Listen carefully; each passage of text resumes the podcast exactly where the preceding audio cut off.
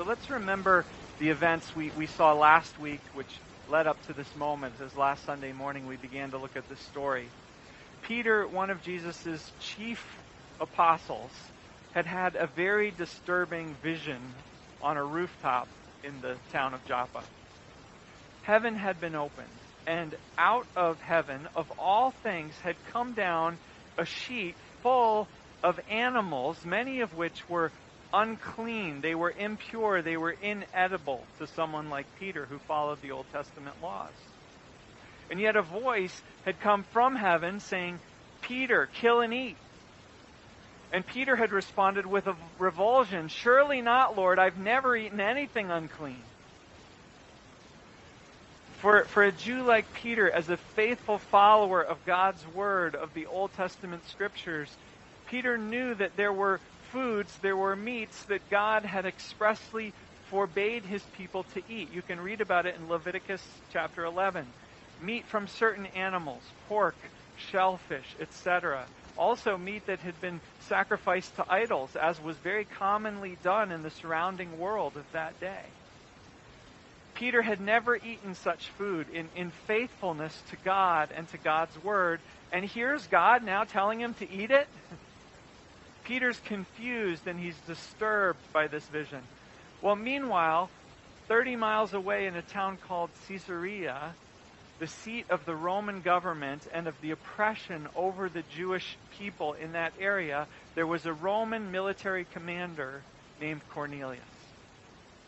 Cornelius was the epitome of a Gentile and a pagan. Not only that, but he was the epitome of the godless oppression that God's people were suffering under. Cornelius was the enemy, he was an oppressor.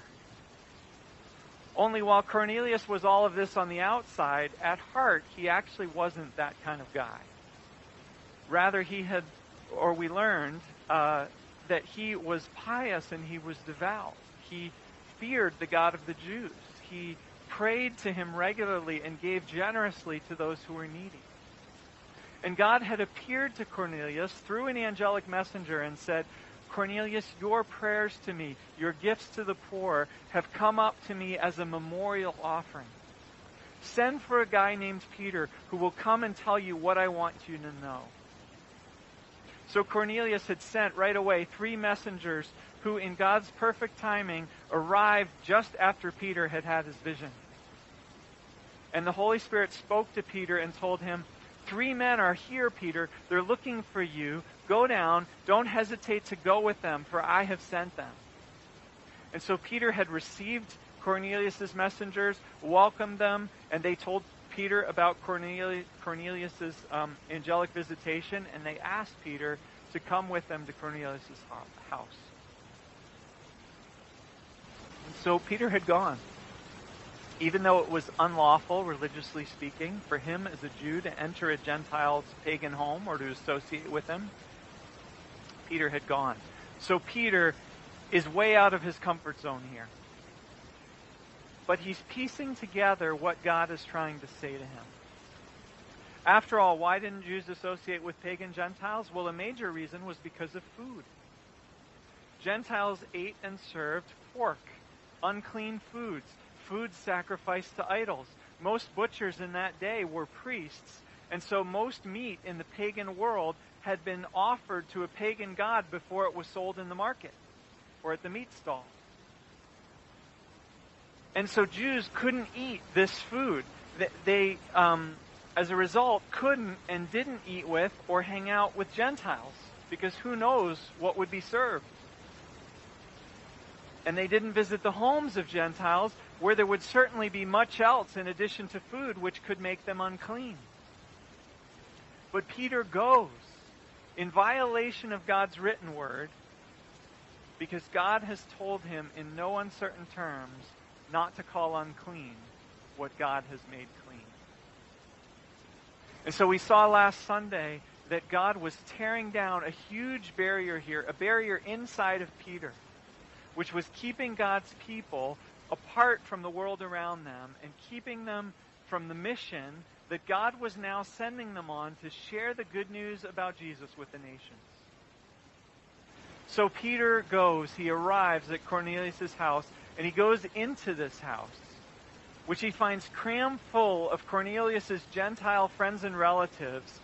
And when Peter gets there, he has come a very long way. So now, what is Peter going to tell this audience? You know, I don't think Peter knows. I don't think he knows. You get the sense in verse 39, which we looked at last week. Peter arrives and he asks them, Tell me why you've sent me. You get the sense that Peter has no plan here. He's being pushed hard by God, way past his comfort zone, way past what he's ready for, and Peter's just trying to keep up. He's in the middle of a big conversion process here, and he doesn't even know where it's heading or where it's going to end. Uh, let's pause here for a minute and apply this again to ourselves as we did last Sunday. Who's your Cornelius?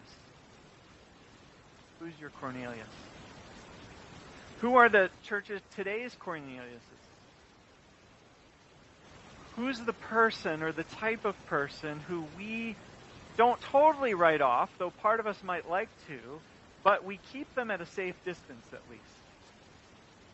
Right? On the one hand, Cornelius is an oppressor. He's, he's an enemy. He's an officer of the evil empire who's oppressing you causing untold suffering and harm to everyone you hold dear. He, he's a pagan, unclean oppressor at that. But on the other hand, Cornelius is one of the God-fearers. He's one of those Gentiles who were attracted to Judaism and, and hung around the edges of the synagogues, learning and worshiping and growing as they could. And, and so the best you could say for Cornelius is that he's on the fringe. He's someone you were supposed to tolerate, even though he made you uncomfortable. Even though you felt deep seated prejudice and suspicion toward him. And you really wanted to avoid him if at all possible. You could picture someone like Peter saying to someone like Cornelius condescendingly, Cornelius, you know how we Jews feel about you Romans. But, you know, you're different. You're not like them. You're not so bad. And so they tolerate him at the margins, on the fringe. And what we have to realize is that today's story isn't so much about the personal salvation of Cornelius and his household. It, it's not so much about their conversion to Christ, although that happens, as it is also and even more so about Peter and the early church's prejudice and discrimination and how they needed to experience an internal conversion in order for them to keep up with the mission of God as it went forward. Who's your Cornelius? Who are the church today's Cornelius? Well, let's look at what happens to Peter in today's story, and, and may we learn from it. Look at the first thing Peter says in verse 34. He says, I now realize how true it is that God does not show favoritism but accepts from every nation the one who fears him and does what is right. Peter is in the midst of a brand new realization. Something huge, something new is dawning on him. God does not show favoritism. God accepts from every nation the one who fears him and does what is right. Now, Peter is not saying that all anyone has to do for God to accept them is to fear God and do what is right as if we can be saved by doing right, as if Jesus' death doesn't matter, as if God's grace isn't needed. No, what Peter is realizing here is that Jesus' death on the cross, so our sins can be forgiven and so we can receive God's grace, that that gift is available not just to Jews, God's chosen covenant people who are circumcised and who faithfully avoid the foods that are unclean, and who keep God's law. No, this amazing salvation is also available to uncircumcised, unclean Gentiles. That's what Peter's realizing here. In other words, just like someone like Cornelius could hang around the edges of the synagogue and listen to the teaching of Torah and say the prayers and try to pattern his life after these teachings, so now this kind of pagan God-fearer can join Peter and other Jews in following Jesus as their Messiah and enjoying the salvation that Jesus came to bring. someone like Cornelius, Peter is realizing, can have a place in this movement of Jews who follow Jesus. Because until this point, if you think about the ministry of Jesus in the book of Acts, it had been a Jewish thing. Sure, it had spread to Samaria as well, but at least the Samaritans were part Jewish. Maybe some of their theology was wrong. Maybe they and the Jews bickered over religion and politics. But at least the Samaritans worshiped the one true God and kept his commands and circumcised their sons and kept the Sabbath and the Passover and looked forward to the Messiah's coming and all that important stuff. And sure, there had been the Ethiopian eunuch back in chapter 8. Philip had baptized him. The eunuch, like Cornelius, had been a Gentile God-fearer, and who knows what his conversion had been about. But I'm sure no one worried about it much because he had gone off back to Ethiopia never to be heard from again. So he's not our problem. The earlier believers, they didn't have to deal with the Ethiopian eunuch, but they have to deal with Cornelius. He's right there in Judea with his Gentile family and friends, a whole community of pagans who are in people's faces. Cornelius has to be dealt with. And he was not Jewish. He was not part of God's people. So, what role, what place would he have among the followers of Jesus who were all Jewish? Well, Peter figures, based on the surprising ways that God has been leading him in recent days, that he should tell Cornelius and his guests about Jesus. And so Peter starts in. Notice in verse 37, Peter assumes that Cornelius and the others had already heard something about Jesus. Peter says, You know what has happened throughout the province of Judea. Are you surprised they know? I mean, think of all the miracles Jesus did and all the crowds that he gathered. Everyone in Judea had heard something about Jesus, even a Gentile like Cornelius. But, but what did any of it mean for them as Gentiles? Did it mean anything? That's what Peter needs to address. And, and he starts by just telling what he, as a Jewish follower of Jesus, experienced and believed. How it began with John the Baptist, the Jewish prophet, who called people to repent and to turn back to God. And then how God had anointed Jesus, a Jewish man from Nazareth, with the Holy Spirit and with power. God had been with Jesus as he went around in Galilee and Judea doing good and healing all who were under the power of the devil. We're witnesses, Peter says, of all that Jesus did in Jerusalem and in the country of the Jews. But then they killed Jesus on the cross, or on the tree, as some translations put it. The Romans would use any large piece of wood they could find to nail you up if that's what they decided they were going to do. And, and crucifixion was, was something Cornelius would have known all about. It was something that perhaps he had presided over. He may have been involved in the crucifixion of Jewish people. He knew that it was the ultimate sign of Roman oppression and Roman arrogance and Roman heartless disdain, especially for those who dared to stand up against Roman authority. But Peter continues, verse 40 God raised Jesus from the dead, vindicating him and causing him to be seen, though not by everyone. Here, did you ever wonder why the risen Christ only showed himself privately to his closest followers and not publicly to the masses? I think because only his closest followers could be trusted to understand Jesus' heart and Jesus' way, which, if you remember back to the Beatitudes and the Sermon on the Mount, is a very upside down, counterintuitive way. I think only Jesus' closest followers could could be trusted to steward and to lead his movement and to spread it and what it all meant, um, to speak to what it all meant, and, and how followers of Jesus should live and pattern their lives. Because otherwise, if Jesus had revealed himself risen publicly, you'd have charlatans running around drawing a crowd by their story of, of how they had seen the risen Jesus and creating some new cult around it. Jesus would have been co opted in all kinds of ways. So he only entrusts his resurrection appearances to those who know his heart. And Peter says, I'm one of those who, who saw the resurrection firsthand. I ate and drank with Jesus after he rose. And, and Jesus told us to tell the people, to testify that Jesus is the one that God anointed to judge the living and the dead. And then Peter adds, for us Jewish people, all of this isn't some new or surprising development, actually. No, all the prophets, all our scriptures foretold and prophesied about the coming of this Messiah through, and that he'd offer forgiveness of sins to everyone who believed in him. And then here, Peter gets interrupted. Before he tells Cornelius and the crowd what this means for them. After all, they aren't Jews. And this is all Jewish stuff. So, how will it relate to Cornelius and the others? What if Cornelius wants to believe in Jesus?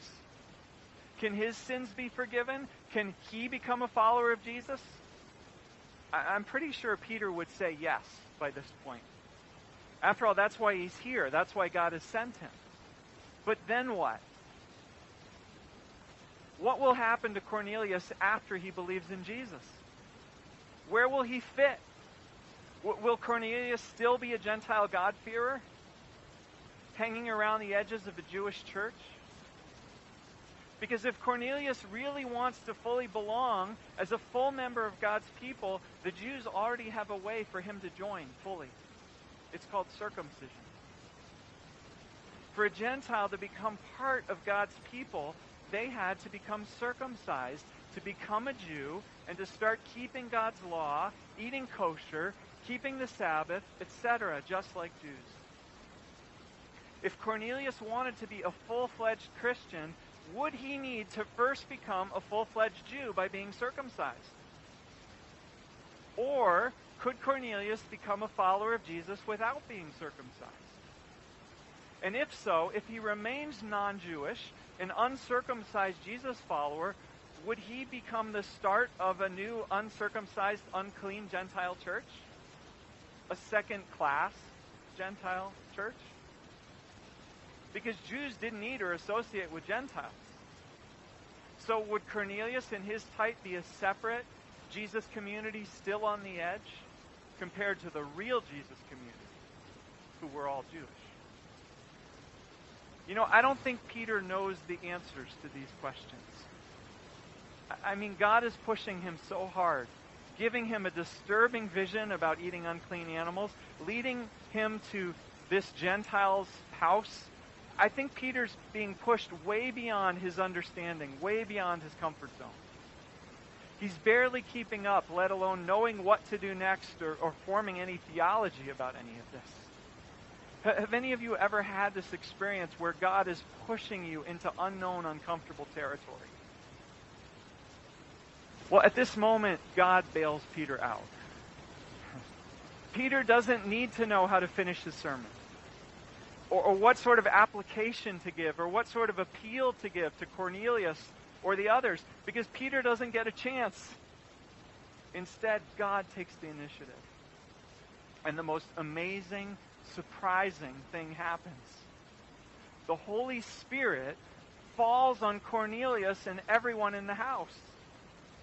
And everyone knows it's the Holy Spirit because they start speaking in tongues in other languages that they don't know, just like the first Jewish followers of Jesus had done at Pentecost.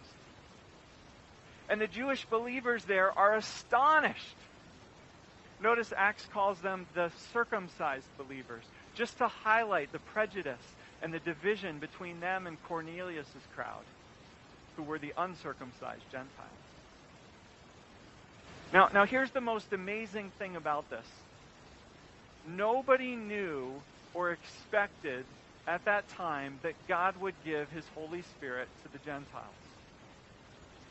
Look all through the Old Testament. You won't find any indication that I'm aware of that God would ever pour out his Spirit on the Gentiles on the nations, at least based on the way everyone up to that moment had read the Old Testament.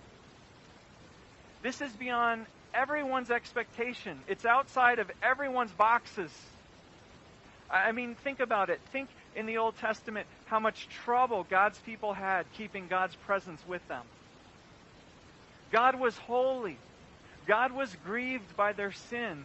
One time after the golden calf, Moses had to beg and plead for God's mercy, for God to keep his presence among them. And think of all the rules that were then set up, all the regulations, the book of Leviticus around the tabernacle and the temple where God's presence was to keep that space holy and pure and clean. It, it took the utmost holiness, the utmost purity to have God's holy presence, God's Holy Spirit among you. That's why Gentiles were strictly forbidden to, um, on penalty of death, to enter God's temple beyond just the outer courts. And now, of all things, God goes and just pours out his Spirit on a bunch of unclean Gentiles. Just like that. No preparation, no book of Leviticus, no purification, no circumcision. Do you know what this means? It means that in incredible, unexpected grace, God is accepting these pagan Gentiles just as much as he accepted the Jews. God, in sheer grace, is treating them equally. The holy God is coming among these unclean Gentiles, just like he did among God's holy people at Pentecost in Jerusalem. And more than that, God is going to invite Cornelius and his people into God's mission to participate in what God is doing because what does the Holy Spirit do in Acts again and again? He empowers God's people for mission to take the good news about Jesus to still others. All of this is absolutely astounding and unexpected. And Peter's like, well, we might as well just baptize them then. We might as well just accept them. We might as well just invite them in just as they are right now without them having to be circumcised first or any of that stuff because God has accepted them. God has moved right into their lives. And so, who are we to keep them out? But then Peter goes even one step further. Because he could still have baptized them and then sent them back out to the fringe to stay out there on the margins. But no, Peter stayed with them several days in their house and ate with them. That's even clearer if you read ahead a little bit to verse 3 of the next chapter. And staying and eating with these Gentiles was the final act to seal the deal. In that culture, to eat with someone was to accept them as equals and to treat them like family. Cornelius and his circle are now all the way in, just like anyone else was in. Do you see the prejudices that are being overcome here? Do you see how hard God is pushing Peter to convert Peter? This moment is going to echo down through the rest of the book of Acts and down through history. As it opened up Christianity from being a small Jewish sect to being a movement of people all over the world. And yet, still today, we deal with prejudices. Still, God has work to do to continually convert the church, pushing us to open our hearts to treat others as equals. If we could put up the diagram now. Let me put it this way. Most of us, whatever group we're in, our friend group, our church for sure, we tend to view things this way, like this diagram. This is just human nature. That there's the in crowd, right? The core, the, the us. And then there's everyone else who's a part of us. And then there's the fringe. There's those sort of out there on the edge. In, in church, we have different ideas of what the core is. Maybe it's those who are in leadership. Maybe it's those who have been here the longest or uh, those who are closest with the pastor, or those who do the most work, the real work around here, or those who give the most money. However, we define it, this is the us. And then there's everyone else. But then on the fringe is the them. Those who are we're not quite sure about. They don't quite belong. They're sketchy maybe. Maybe they don't dress right or talk right. Maybe they don't come often enough or pull their weight around here. Or, or maybe their lifestyle w- would never fly if they got closer into the center, and so they stay on the edge. That's Cornelius and his crowd. They're the them, they're the fringe. Tolerated, but kept to the edge. And here's what God is doing in Acts 10, especially by pouring out his Spirit on them. God is picking them up from the fringe and plunking them down right in the middle and saying, I accept them. They're part of us now. Deal with it.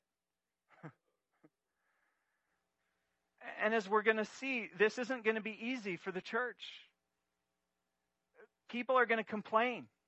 They're going to criticize Peter and Paul after him as these two leaders follow God in this new thing God is doing. People will say these leaders are compromising. People will accuse them of being lax, soft on God's commands, will accuse them of sinning. Because this kind of change is hard. The continuing conversion of the church is hard. So let me ask again how about you? Who's your Cornelius?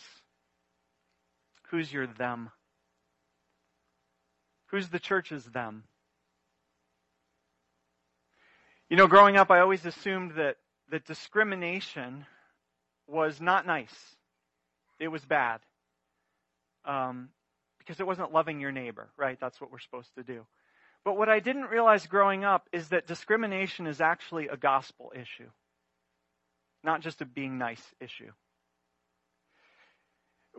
It wasn't until I became part of an African American church and the pastor helped me to understand Ephesians 2, where it says, listen, therefore remember that formerly you who are Gentiles by birth and called uncircumcised by those who call themselves the circumcision, remember you were separate from Christ, excluded from citizenship in Israel, without hope and without God in the world.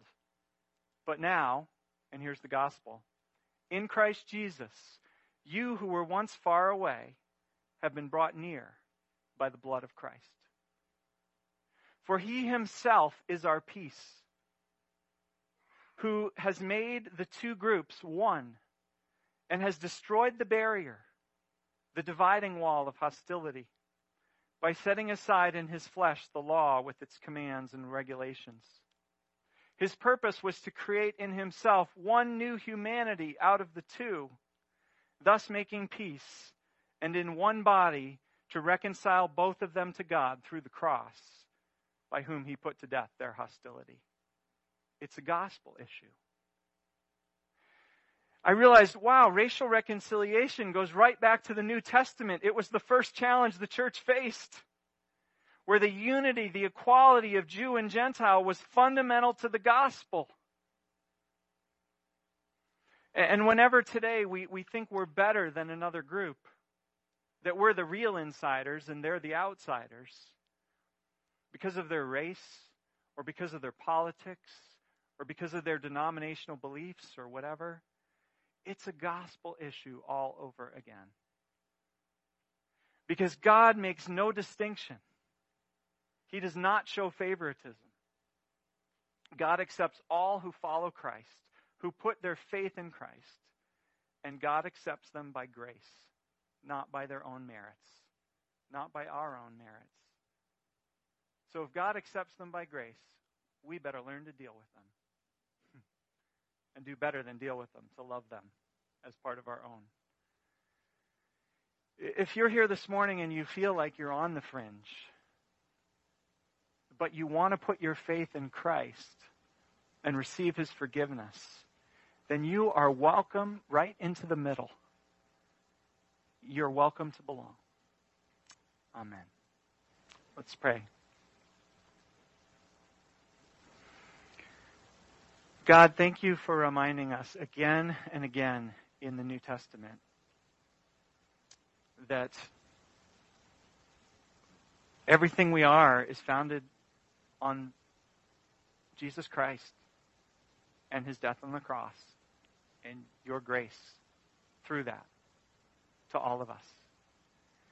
I pray that we would feel welcome, not because we're worthy, but because you receive us by grace. You welcome us in.